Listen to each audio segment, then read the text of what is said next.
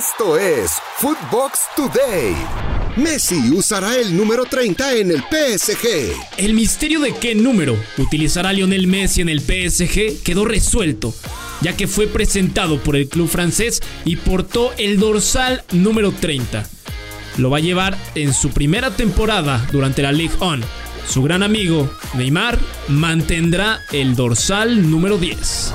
En Eurofootbox, Rafa Márquez y Fernando Ceballos. Tienes todos los detalles de la presentación de Lionel Messi con el PSG. Este es un proyecto en el que encajo perfectamente porque quiero ganar la Champions y son los mismos ideales que trae este club. Sí, eh, aunque también lo reconoce, ¿no, Rafa? Que, que no es fácil ganar la Champions, que puedes tener un equipazo como el que está armando el Paris Saint Germain, un equipo galáctico, por así llamarlo. De acuerdo. Pero eso, eso no, no te lleva al, al éxito, no te asegura el éxito de que porque vas a tener este equipo vas a ganar eh, la Champions League.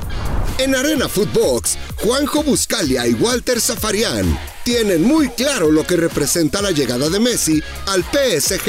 Estiman que van a vender, por ejemplo, 2 millones de camisetas en el corto plazo, con el 30 de Messi en la espalda y con el nombre de, del astro argentino a un promedio, o, o, en realidad el valor oficial hoy por hoy es 147 euros si querés pedir, eh, comprarte el equipo completo de, del PSG y da aproximadamente 294 millones de euros de facturación solo por la camiseta.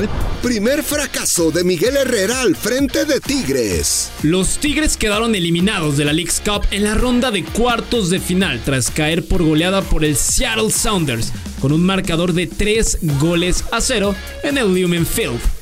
Este es el primer fracaso del Piojo tras suplir a Ricardo Ferretti en un equipo que se acostumbró a ganar y que con Herrera ha sufrido en el inicio, pues solo suma una victoria en sus primeros tres juegos de Liga MX. León superó sus miedos ante equipos de la MLS. En los últimos torneos internacionales, el cuadro de León había quedado eliminado por equipos de la MLS, pero en su presentación en la League's Cup, esta mala racha quedó atrás goleando 6 goles a 1 al Sporting Kansas que jugó con un equipo alterno. Los goles de la Fiera fueron obra de Santiago Colombato, Ángel Mena, John Meneses, Víctor Dávila y un doblete de Omar Fernández. Con esto, los Panzas Verdes poco a poco empiezan a mostrar que están de regreso tras la última campaña en la que se quedaron únicamente en reprechaje. Lo mejor de Footbox.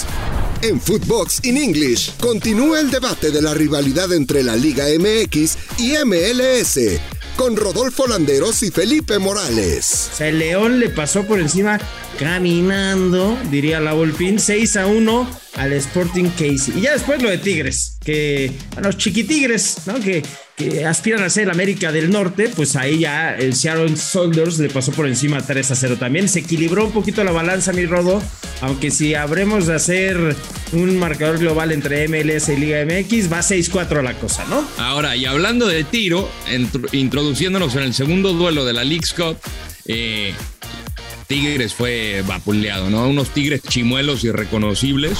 En Footbox Club, André Marín y el ruso Brailovsky. Tienes las claves de la semifinal entre Cruz Azul y Monterrey en Conca Champions. Y Cruz Azul, que poco a poco va tomando forma, que está lejos todavía del nivel que le vimos en la liguilla anterior.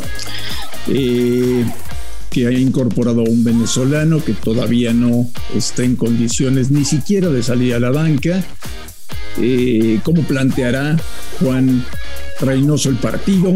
Con muchas dudas de qué Cruz Azul vamos a ver esta noche en el espectacular estadio de Monterrey.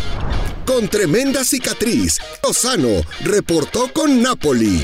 El delantero mexicano Irving Lozano ya reportó con el Napoli de cara al inicio de la Serie A en un par de semanas. El Chucky arribó a las instalaciones y dejó ver la cicatriz que le provocó el duro golpe que se llevó en la ceja jugando con la selección mexicana en la Copa Oro durante el duelo de fase de grupos contra Trinidad y Tobago. Esta será la tercera campaña de Lozano con los napolitanos que estarán jugando la Europa League este año y en la que intentarán competirle una vez más al Inter y la Juventus el Scudetto. Esto fue Footbox Today, un podcast exclusivo de Footbox.